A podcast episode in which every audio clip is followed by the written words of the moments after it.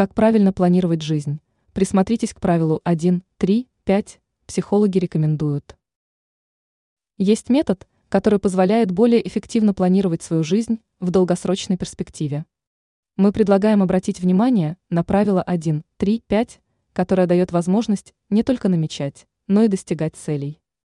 Эта концепция строится на понимании того, что у нас вряд ли получится достичь всех намеченных целей. Давайте разберемся в этом способе планирования подробнее.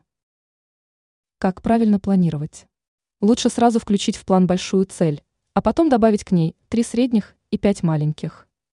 Определение «большая», «средняя» и «маленькая» также относятся к масштабу цели и ее важности.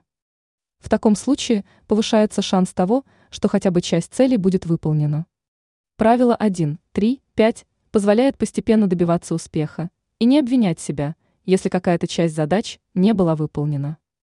Ранее мы писали о том, как пережить встречу с родственниками.